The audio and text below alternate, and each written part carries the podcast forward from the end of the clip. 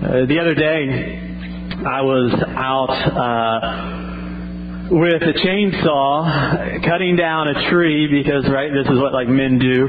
Um, yeah. Now don't give me too much credit because I had to borrow the chainsaw. I don't own my own chainsaw yet. Uh, but I'm I'm cutting down this tree and then all of a sudden I turn around and I see a man who is dressed in a suit and a woman uh, in a dress, and they're coming up right behind me, right up the steps to get up to our house. And so I turn around and I rev up the chainsaw and start chasing them away because it's October, right? Uh,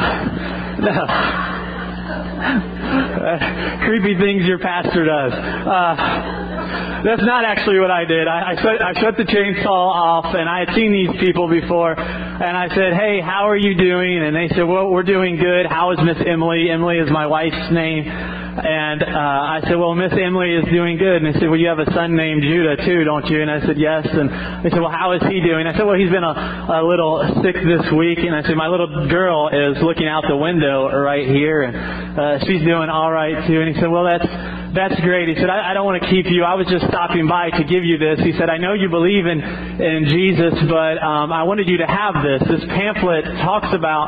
Um, uh, if Jesus existed, if Jesus really existed. And I said, well, thank you uh, for this, and um, you know, I'm sure I'll, I'll see you another time here. He said, yeah, I don't want to keep you. I know you're busy. Now, some of you have had an experience like this. You might not have been like chopping down a tree while they came up behind you with a chainsaw, but you've had the people knock on your doors with these pamphlets to give to you. Uh, that made it said Watchtower at the top of it, and there are these people called like Jehovah's Witnesses. Um, Jehovah basically is a word um, used for God. And so in your Bibles, when you're reading through the Old Testament and you see the word Lord, um, typically the way the Jehovah's Witnesses translate that is they translate that into God, and so they think God has this proper name called Jehovah. Now, most scholars believe that word actually is pronounced Yahweh now, but that's besides the point. Um, either way, they are showing up because they are witnesses on behalf of God and want to talk about God. And so I set that pamphlet down and I began to think about that, like that question, uh, did Jesus really exist? I thought, I'm not sure that's the question that that most people are asking. Like, like did Jesus exist? I, I think most people believe that Jesus existed. I mean, this is it's a it's a it's, it's pretty much a historical fact. As much as you could prove history, um, Jesus existing is a, is a historical fact. I mean, we don't have a picture of him. You know, it's not like we have videos like we do today or whatever. But his existence is not something that I think is really something that pop- popular culture questions. But rather a better question I think they could have helped answer, and what, differentiates us between perhaps a Jehovah's Witness is who is Jesus? this is a question that we all have to deal with. Is who is Jesus? Because depending on who Jesus is depends on how we treat Jesus. You see, a Jehovah's Witness is, is going to show up to talk about who God is, who Jehovah is, and they are going to tell you that Jesus is not Jehovah. That Jesus is not God. And maybe some of you had some other people knock on your doors. They're typically in a suit as well, and they may have elder before their name, and they're from the, the Church of Jesus Christ and the Latter day Saints, right? They're Mormons. Um, and they have something that they want to talk to you about too, and they're going to talk to you about Jesus. But but Jesus isn't God, or rather, He's a God. He's somebody who, through his time in the spirit world with God, started out as a man and then progressed to God. And to be honest, there's not a whole lot of a difference between you and Jesus when it comes down to it and the way that you view Jesus because you too will progress to become a God and what they believe. And then you know, obviously, uh, Muslims are talked about and they're in the news a lot. They too believe in Jesus and his existence, but they merely believe that he's a prophet. Uh, that he is one of God's prophet, but he is not even the final prophet. That Muhammad is a greater prophet even than Jesus himself. And to say that Jesus is God is blasphemy. Right? It's something that you would be persecuted for, certainly uh, told that you are incredibly wrong about. So the question for us, I think that is greater to answer is who is Jesus? And so I went ahead and, and did a little research. I just wanted to see like what are, what are people saying about Jesus kind of in culture, and I was able to find this. So go to the next. So most people, most people believe that Jesus was a person who actually lived. Right, so that's good news. Uh, most Americans, and these are Americans, most Americans aren't uh, just flat out ignorant about this piece of information. Jesus did exist. This is why I don't think the pamphlet that I was handed is really that helpful. Now, uh, what's kind of troubling is about 13% of my generation and younger uh, believe that Jesus didn't exist. Uh, and so, like my generation and younger um, is in the in, in the most dark uh, when it comes to this subject, and need just to kind of just study a little bit of history. But the more important question is this next question here: is do I believe that Jesus is God? Um, and really, over half the population believes that Jesus is God, or at least would check that off in the box. Once again, my generation and younger, under half believe that Jesus is God. 26% of the general population believes that Jesus is merely a good moral teacher, and I think about 18% um, will say of the general population are just unsure about who Jesus is or was or said he was. So, who is Jesus? One of my goals this morning is to convince you, if you don't believe already that Jesus is God, that He is God. Um, if you do believe this, is to encourage you and to remind you uh, that Jesus is God. In C.S. Lewis's book, Mere Christianity, uh, he basically kind of spells out uh, if you believe in Jesus and just believe that he was a good moral teacher, um, C.S. Lewis says, I think you're you're off um, because Jesus would have been a crazy man uh, if he were just a good moral teacher because there are claims that he makes in which he associates himself very strongly with God himself. He says this about those who would just say, I like Jesus as a good moral teacher. He says, I'm trying here to prevent anyone from saying the really foolish thing that people often say about him. He's talking about Jesus. I'm ready to accept Jesus as a great moral teacher. But I don't accept his claim to be God. That is the one thing we must not say. A man who was merely a man and said the sort of things that Jesus said would not be a great moral teacher. He would either be a lunatic on the level with the man who says he is a poached egg, or else he would be the devil of hell. You must make your choice. Either this man was and is the Son of God, or else a madman, or something worse.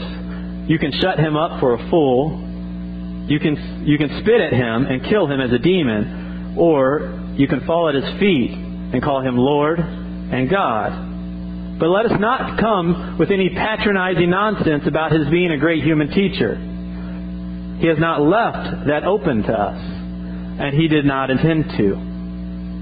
Now, why can Lewis make such a strong statement? A statement that says Jesus would never allow us to just call him just a mere man. He shows up in human flesh. But he would never let us call him just a mere man. I want to talk about just a few things this morning, not all of them, because we don't have time to talk about all of the ways in which Jesus points out to him being God. But I want to show us a few of them. And the first is this one. Is that when we look at Jesus and the way he taught, he taught as somebody with divine authority. He taught as somebody with divine authority. The Sermon on the Mount may be, um, it really is, when you look at Jesus as kind of a collection of sermons that is put together in the Gospels, the kind of one after the other. The Sermon on the Mount might be Jesus' longest sermon or the one that he preached the most as he traveled from place to place. And in the Sermon on the Mount, you can find it in both Matthew's Gospel and in Luke's Gospel. What you find Jesus teaching is basically a practical moral ethic for his followers to live out. And this practical moral ethic Jesus believes comes from God. And he's talking probably mostly like to believers in God. So as Jesus talks about this practical moral effort, he is talking to the people of God, and one of the things that he is doing as he does that is he brings in the Word of God and he explains what it means. But Jesus does this in a particular and peculiar way. And here's what I want you want to show you here. If you go to Matthew 5, 21 through 22, and it's in your notes, I put this in here for you. You can see all the other places that Jesus did this too. I went ahead and threw those in your notes. He says things like this. He says, You have heard that it was said of those of old, You shall not murder, and whoever murders shall be liable of judgment. Now, where's that found? A lot of people know this. Where's that found? Right? Ten Commandments. Okay, so Jesus is quoting the Ten Commandments. And then he has these words to say But I say to you, and he continues on there. And so what Jesus does is he says, here's scripture. Here is what God has to say. And then he says, But I say to you. I want you to follow me here because what Jesus is doing is he is putting his words on par with Scripture when he does that. He's putting his words on par with Scripture. He's making his words equal to Scripture. I know that the Scriptures say this, but I say to you. As he continues later in Matthew, he says things like this Heaven and earth will pass away, but my words will not pass away. Now, who in here believes that everything that they say, or the most important things that they say on this earth, will never disappear? Jesus has the audacity to say that. These people believed who are listening to Jesus that the word that is going to endure forever is the word of God. Here. And so Jesus here, he's saying, My words are uh, more important than heaven and earth and will last longer than heaven and earth itself. Other people, as they heard Jesus, are witness, were witness to this. It says in Matthew 7 28 and 29, the crowds were astonished at his teaching for he was teaching them as one who had authority, and not as their scribes. Not as their scribes. Now, what a scribe does, did or does is a scribe would translate the Word of God and teach the Word of God to the people before them. And so a scribe would tell the people what God had to say from the Word of God, from the Old Testament, from the book of the law. And so the scribes would come with authority to the people of God and teach them. But the scribes' authority belonged to the Scriptures, or that was their source of authority. And so a scribe's job is to come and say, Thus says the Lord. Like God says this to you. And they are able to come and say that because they're reading the Scriptures. And so when Jesus says, here's what the Scriptures say, but here's what I say, he is doing something completely different than the scribes in a preaching moment or in a teaching moment. Or as he says, thus says the Lord. He's saying, what I say is equal to what the Scriptures have to say here, so listen up. Now, this would make Jesus a really pompous teacher. Uh, this would make him uh, somebody who is not very humble at all in the way they teach, and somebody who is stepping away from the Word of God itself if he were not God. Some of you uh, know my story. I've, I've told it several times, but this is one of the things that have, has brought me back to the Scriptures when I go to teach and preach and when something is difficult, I give the scriptures the benefit of the doubt when I want to teach people about who God is. Uh, I, I began youth ministry almost eight years ago to the day. Um, and coming out of undergrad, I had been called to ministry, and so I went and I've got I got a I got a major in Bible and religion, and and spent most of my time really just studying about the Bible. And I got to be honest with you, um, there was during that time as I was graduating undergrad, I had lost a decent amount of trust in the Bible being authoritative in my life. And about that time, I was starting to go into youth ministry down in Birmingham, Alabama, and I had, was getting ready to enroll in a seminary because I knew I just had more to learn. And so I'm teaching our, these young people in this church uh, about God, or at least I'm supposed to be, but a lot of my ministry at that time when I first started out sounded like Jesus's. Here's what the Word of God has to say. But here's what I have to say about you, about this. Like, I, I had just enough like psychology and sociology and history to be dangerous, right? Uh, this is this is what the Bible teaches, but this is what you should really do. Right? This is who you should really be. This is how you should really act. Now, I started to get really troubled about that because I wasn't really hired um, or a part of the church uh, to teach people even just how to behave or what I think they should do. Like, I was hired and called to teach people about God. Right? To teach people who God was and who God is. And I was, I'm, I'm not a very smart guy, but I did know this that I'm not God. Right? And so when I began to change or find my way around what Scripture said to teach something different than what I believe now is the Word of God saying, I realized that I was not teaching them about God, that I was teaching them about what Josh likes and dislikes, on what Josh believes. And I had sidestepped the Scriptures. You see, Jesus could be doing that unless he's God. But I don't believe that Jesus is doing that. I don't. Jesus is telling us and he's interpreting for us and he's giving us a vision of what God has meant through his word. One of the reasons uh, that makes me believe this is the way that he treats that he treats scripture and the things that he says about scripture in the Sermon on the Mount. Jesus has this to say.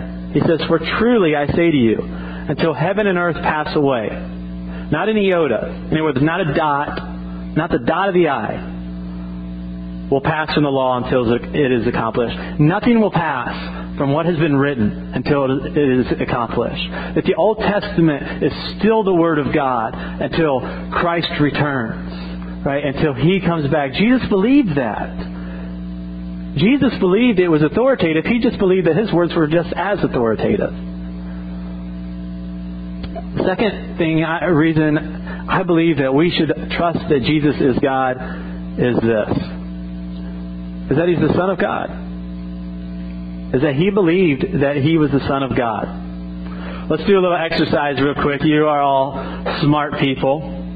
Uh, the father of a dog is what? What what is the father of a dog? A dog, yeah, a dog father, all right? It's a dog. A father of a dog is a dog. All right, so now we're warmed up. The father of a dog is a dog, all right? Uh, father of a dingo is a a dingo. All right, that's I'm just using D words. Um, a father of a duck is a. All right, the son of God then would be a God. All right, so we see how that translated translates. The son of a chicken is lunch. All right. Yeah.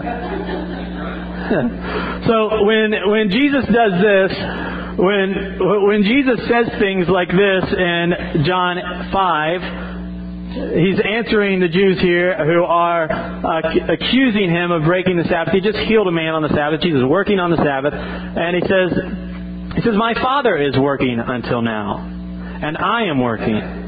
This was why the Jews were seeking all the more to kill him, because not only was he breaking the Sabbath, but he was even calling God his own Father, making himself equal with God. Jesus believed that he possessed the same nature as God himself. Just as the son of a dog possesses the same nature as the son of a dog, Jesus possesses the same nature as God does. He he goes around, and one of the reasons that the people are after him is because Jesus goes around and he, he claims to be Lord of the Sabbath. Look at Matthew with me Matthew 12. He says, I tell you, something greater than the temple is here. For the Son of Man is Lord of the Sabbath. He is Lord of the Sabbath. Now, the Sabbath was a day that was set aside for us to remember and to think about and to give thanks to God for. And so what Jesus is doing is he's showing up. And he said, hey, you know that day that you, you set aside to, to worship, that you set aside to remember um, that God is God and that you are not? Uh, you, you, you, know, you know about all of that? He, he said, by the way, um, that's about me. He, he said, that's, that's for, that's for me. Like you guys, when you're remembering all of that, you're thinking about, you're thinking about me. Here, Jesus is claiming to be God, and he does so in a very direct way here in Matthew. He says, I tell you something greater than the temple is here. Well, what takes place in the temple? Well, worship. Worship takes place in the temple. Uh, if you get down into the details, one of the things that you experienced when you went into the temple of God was that you believed that the presence of God was there. Jesus says, hey, you, you you want to be in the presence of God? You're looking at Him. I'm here with you. One of the things that you did at the temple is that you offered offerings. You gave offerings to God as guilt sacrifices where you had your sins forgiven. Hey, Jesus says to the people, hey, you need your sins forgiven? You know that's going to ha- how, how that's going to happen? You're looking at Him. You know who the offering's going to be? You're looking at him. This is why, too, that Jesus can say that he forgives sins. In Mark 2, here he says, But that you may know that the Son of Man has authority on earth to forgive sins. Son of Man, by the way, is another term that is, is a term used in Daniel, Daniel 7. I'm not going to go into it for the sake of time, but you can look at it. It's a person, it's this man, this divine man who is going to possess eternal rule over the earth. And so Jesus is getting people to think back to Daniel 7. But Jesus here says the Son of Man has the ability to forgive sins. Now, Matt, let's say for a second, I can see, all right, I see you're not looking up at me. Um, but let's say for a second that I wrong you. And, uh, Jason, Matt comes to you and says, Josh has wronged me. He has done this to me. He stole my car. And uh, he took it out of driving and he wrecked it. And he's telling Jason all of this. And then Jason tells Matt, he says, Well, I forgive you. Your sins are forgiven. Right? Or, you know. And Matt, or, or excuse me, I got to get this right. So Matt did it to me now, all right? If he's going to go to him and ask Jason for forgiveness, so Matt, Matt stole my car now, so I'm ticked at Matt. And Matt goes to Jason, and Matt is telling him all of this and telling Jason how bad all of this was and how he uh, needs forgiveness for this. And he goes to Jason for forgiveness instead of me. And Jason tells Matt, I forgive you. All of this has been forgiven. Now, what would Matt say? Well, that's weird. I didn't know I needed forgiveness from you, Jason. I didn't steal your car. I didn't wreck your car. And what am I going to say about it? Like, he needs to come to me. Uh, the point I'm trying to make here is that unless Jesus is the one who is being sinned against, right, why would does he have authority to forgive sins? What Jesus is saying here and what we're all taught, and what was taught throughout the Old Testament, is when we sin, not only are we wronging the person that we might sin against, but in fact we're dishonoring a holy God who created that person and who loves that person. And so when you're sinning against that person, you are sinning, you are doing something against God Himself. You are offending God Himself. And so not only do you need forgiveness from that person, but you need forgiveness from God. And this is what Jesus is offering here. And this is a statement that Jesus is making. Lewis again says in Mere Christianity, for Jesus to forgive sin only makes sense if he really was the God whose laws are broken and whose love is wounded in every sin. In the mouth of any speaker who is not God, these words would imply what I can only regard as silliness and conceit, unrivaled by any other character in history. So how did the people how did the people react to Jesus making these statements and doing these things? Well, in John 5, you can see that the people wanted to kill him for it. And so I want to remind you here, I want to remind all of us and remind the world that Jesus was crucified for claiming that he was God. Jesus was crucified for claiming that he was God. Look, in John 10 reminds us of this as well as we move through the book of John. Jesus says this statement, I am the, fa- I am the Father and one. The Jews picked up stones then again to stone him. Jesus answered them, I have shown you many good works from the Father. For which of them are you going to stone me? Jesus wants, why are you going to kill me? This is why. The Jews answered him, It is not for good works that we're going to stone you, but for blasphemy. Well, what kind of blasphemy are they talking about here? Because you, being a man, make yourself God.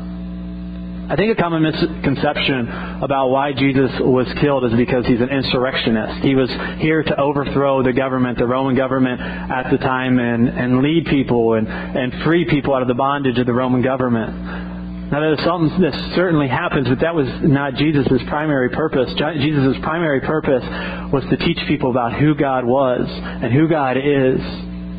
And That's why Jesus showed up here. And so when Jesus shows up and makes himself God here, the people want to kill him because they know that this is blasphemy.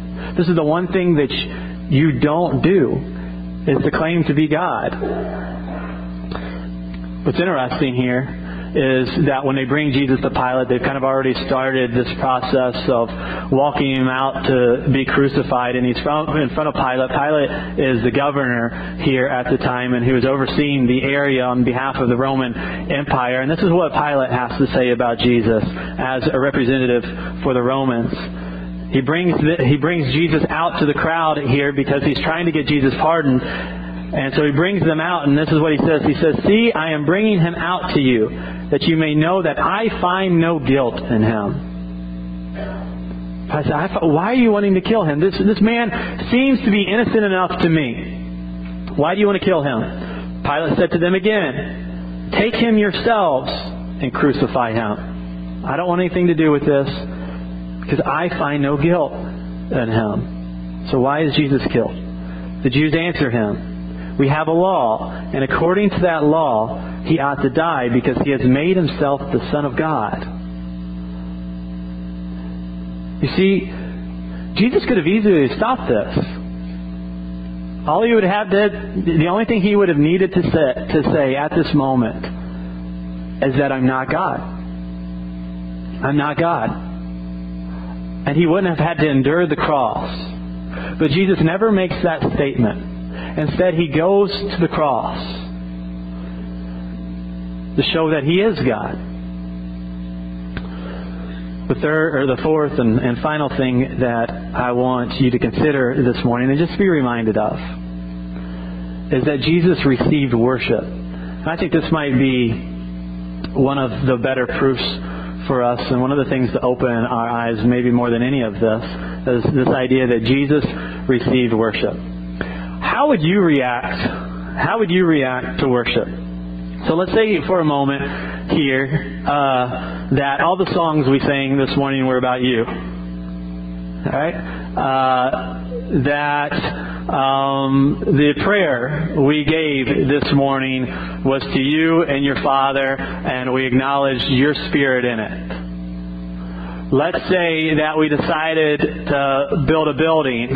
Um, and make it in honor of you. Like it's going to be all about you, and people are going to come and they're going to sing, uh, they're going to worship your name, and they're going to read a book that tells everybody about you. How would you feel about that? Now, some of you might even finance something like that. Um, but like most of us, we're going to feel a little awkward uh, some of us, like, we're not going to want this to happen at all. How did the people who knew Jesus and walk, walked with Jesus think about this? Well, in Acts 14, we're actually given a glimpse of what people did when they were worshiped who followed Jesus.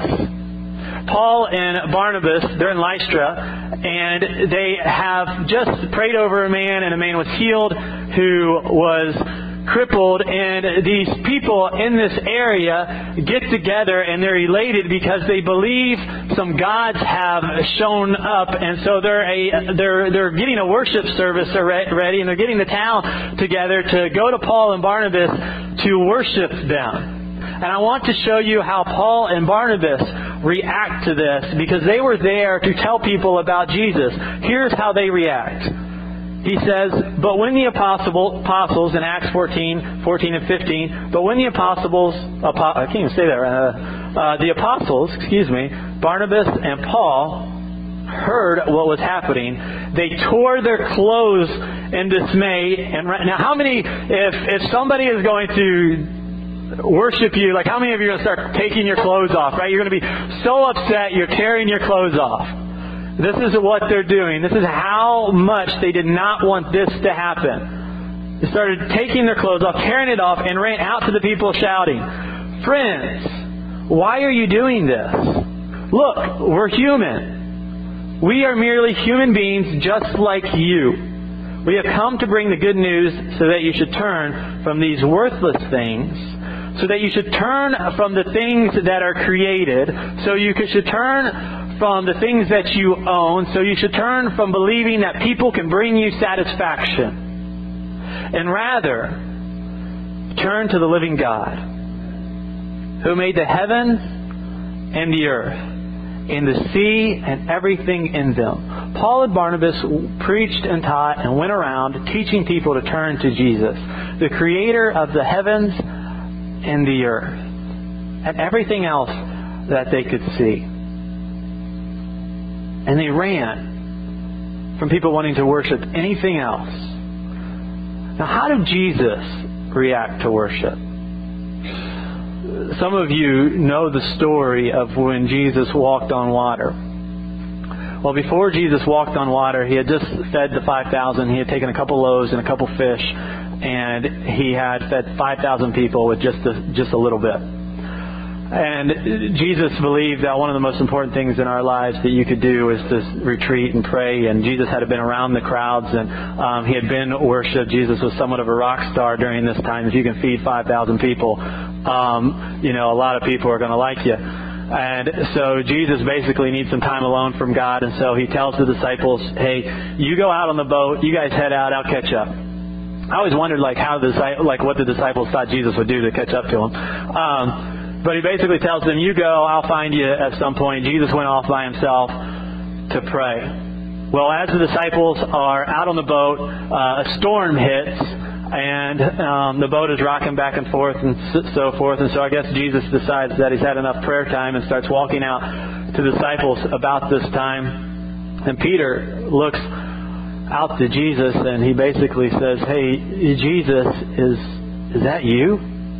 Is that you? And Jesus says, Yeah, get out of the boat and come walk towards me. This is the setting in which Matthew 14, beginning in verse 29 through 33, uh, is taking place. And I, I want you to follow me here. As Jesus calls Peter out of the boat, this is what we're told. Peter got out of the boat and walked on water and came to Jesus. But when he saw the wind, he was afraid. And beginning to sink, he cried out, Lord, save me. Jesus immediately reached out his hand and took a hold of him, saying, O you of little faith, why did you doubt? And when they got into the boat, the wind ceased, and those in the boat worshipped him, saying, Truly, you are the Son of God. Now, worship only seems proper here because Jesus is seen as having control over and power over creation. See, one of the things that this story reminds us of is that Jesus is the creator, that he's able to create the wind and that he's able to stop the wind. That he's able to walk on the water that he created. One of the things that we should notice as well here is that this story stops right after those in the boat worshipped him, saying, Surely you are the Son of God. It doesn't go on and say, Jesus said, No, don't worship me. Right? Stop that. Whereas in Acts, we have a completely different type of story. Paul and Barnabas inviting people in to worship Jesus and not themselves.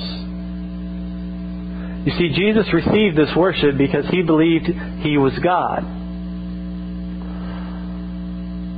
I want to conclude this morning by having us ask this question: Why is it important? Why is it important for us to know this?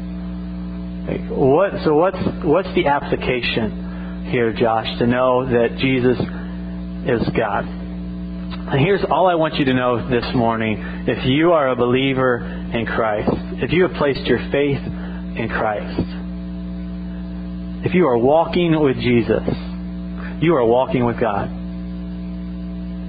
You are walking with God this morning, right? If you have placed your faith in Jesus, that God is with you God is with you this morning. We know that God loves us through Jesus because He came to show it by dying for us and then rising again on the third day, giving us hope, reminding us that there's eternal life. That no matter the storm that you are walking through right now, that there's a time where it's going to cease.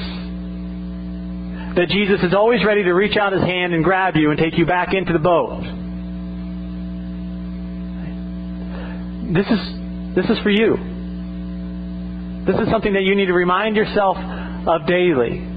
That Jesus is God and that He is walking with you. For those who may be considering Jesus this morning,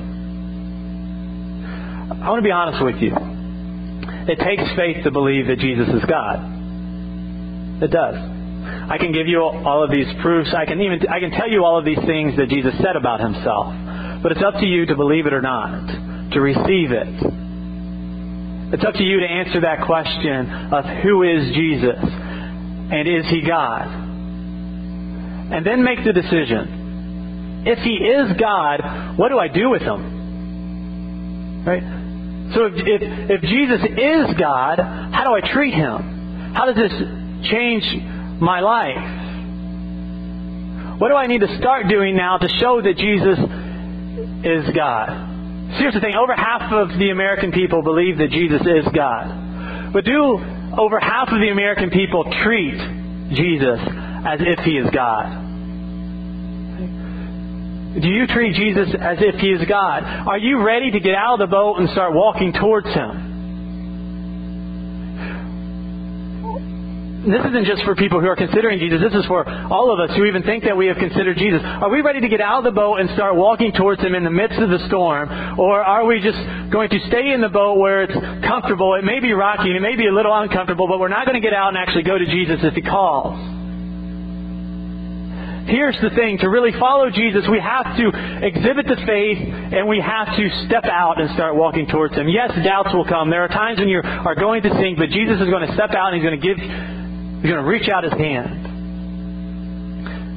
The only thing that we need to do is exhibit enough faith. One of the things that Peter does, even as he starts to doubt, he says, What? Lord, save me. Right? Lord, save me. He reaches out to Jesus, and Jesus reaches out to him. We cannot merely just treat Jesus, or we cannot merely just check off a box when a pollster calls and asks you if you believe that Jesus is God we also have to treat him as such. If you want Jesus to change your life, if you want him to really walk you through the storm, if you want him to calm the storm, you've got to treat him as God. This means that you might have to change your life and really decide to walk towards him. To answer him when he calls to submit to Him when He asks you to follow Him, to change your life when He asks you to change your life. If Jesus is God, He deserves this. You see, the people there, they started worshiping Jesus before He calmed the boat. Our worship of Jesus always starts with our faith in Him and our walk towards Him and our calling out to Him to save us. If you are thinking about this morning, or if you're trying to decide on whether or not to follow Jesus, I'm just going to encourage you to make that decision this morning. If you have a storm that you need to you need some help being walked through, that you need some guidance in, Why don't you why don't you ask Jesus, Jesus, save me. Save me from my from my situation. Save me from this mess that I've gotten myself in. Save me from the direction that I am walking in right now. And might you give me the strength to follow you and to follow after you. As the worship team comes, we're going to sing. Uh, we're going to sing one last song here, and then we're going to take our tithes and offering. And I know that, like, when we think of worship, we think of song, right? We think of song. Um, and this is good. I love to sing to Jesus. Um, but here's the thing. Here's the thing that I've gotten to do uh, and have gotten to learn. As, that I've, as I've placed my faith in Jesus and I've, I've walked with Him, as I've said to Jesus a number of times, Lord, save me. He has walked through me with the storm, in the storm. And not only that, He has calmed the storm enough time, enough times where I'm able to worship Jesus. Like, you know, it's easy for me to sing to Jesus. But it's just one form of worship. It's one form of worship. The song is an expression of what God has been doing and has done in our lives. And so if you think like to worship Jesus, you have to just be singing these songs at the top of your lungs or whatever, and that's the only form of worship, I'm just going to tell you it's not. Your worship is going to start it's going to start right now.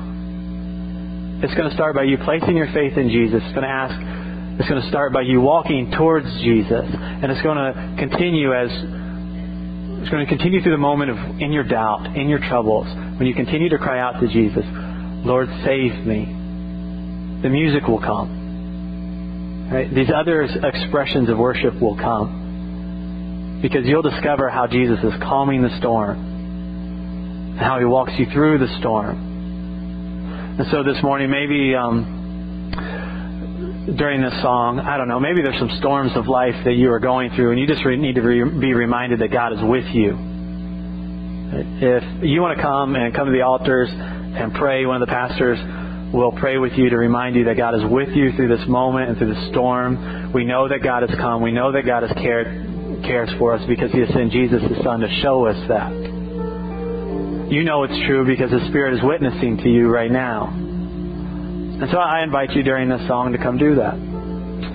Um, maybe you need to place your faith in Jesus for the first time and say, you know what, I'm going to get out of the boat this morning. If you would have asked me, Pastor, I would have checked off the box like Jesus is God. And I'm glad you. I'm glad that you had done that. Um, but here's the thing: uh, you also need to be able to answer answer this question. So what am I going to do with that? How am I going to treat Jesus? Am I going to follow him? Am I going to step out of the boat? Am I going to ask him to save me? We are told that Jesus saves us from our sins. He saves us from the punishment we deserve. But Jesus also helps walk us out of the troubles of life that we are in and we often create ourselves. And so maybe you want to reach out to Jesus this morning and step out of the boat and decide to follow him for the first time. I encourage you to do that. If you want to come forward and pray at the altar as you do that, I, I welcome you to do that. One of the pastors will come and pray with you. At the very least, please let me know that you've decided to do that this morning on your connection card when we take offering. Because we want to connect with you. We want to help you. We want to disciple you. We want to help you walk with Jesus. We want to help you change your life because we believe that Jesus does that you take a moment and pray with me this morning as we end our time together. Father, we thank you. We thank you because we know that we have a God who has not left us here on our own, who has, who has come in the name of Jesus, who has revealed you to us. We thank you that we know that we worship a God who loves us, who cares for us, that walks with us in the storm. We're thankful, Father, that all we are called to do is to have faith. That you are the one who calms the storm. Father, this morning, I pray that we are all reminded that you are with us, that you are walking with us. I pray, Father, for those who are going to place their faith in you for the first time. I pray that you help them step out of the boat. That they leave behind all of the voices that are telling them, well, you don't really need all of Jesus. You don't really need to worship Him, give all of your life to Him. Father, might they leave those voices behind and might they start walking towards you. Might they ask you to save them. and might you do just that. Father, as we sing this morning, we pray that you are worshiped. You are worshiped as many of us go through storms and as many of us celebrate the calms. And it's in Jesus' name we pray. Amen.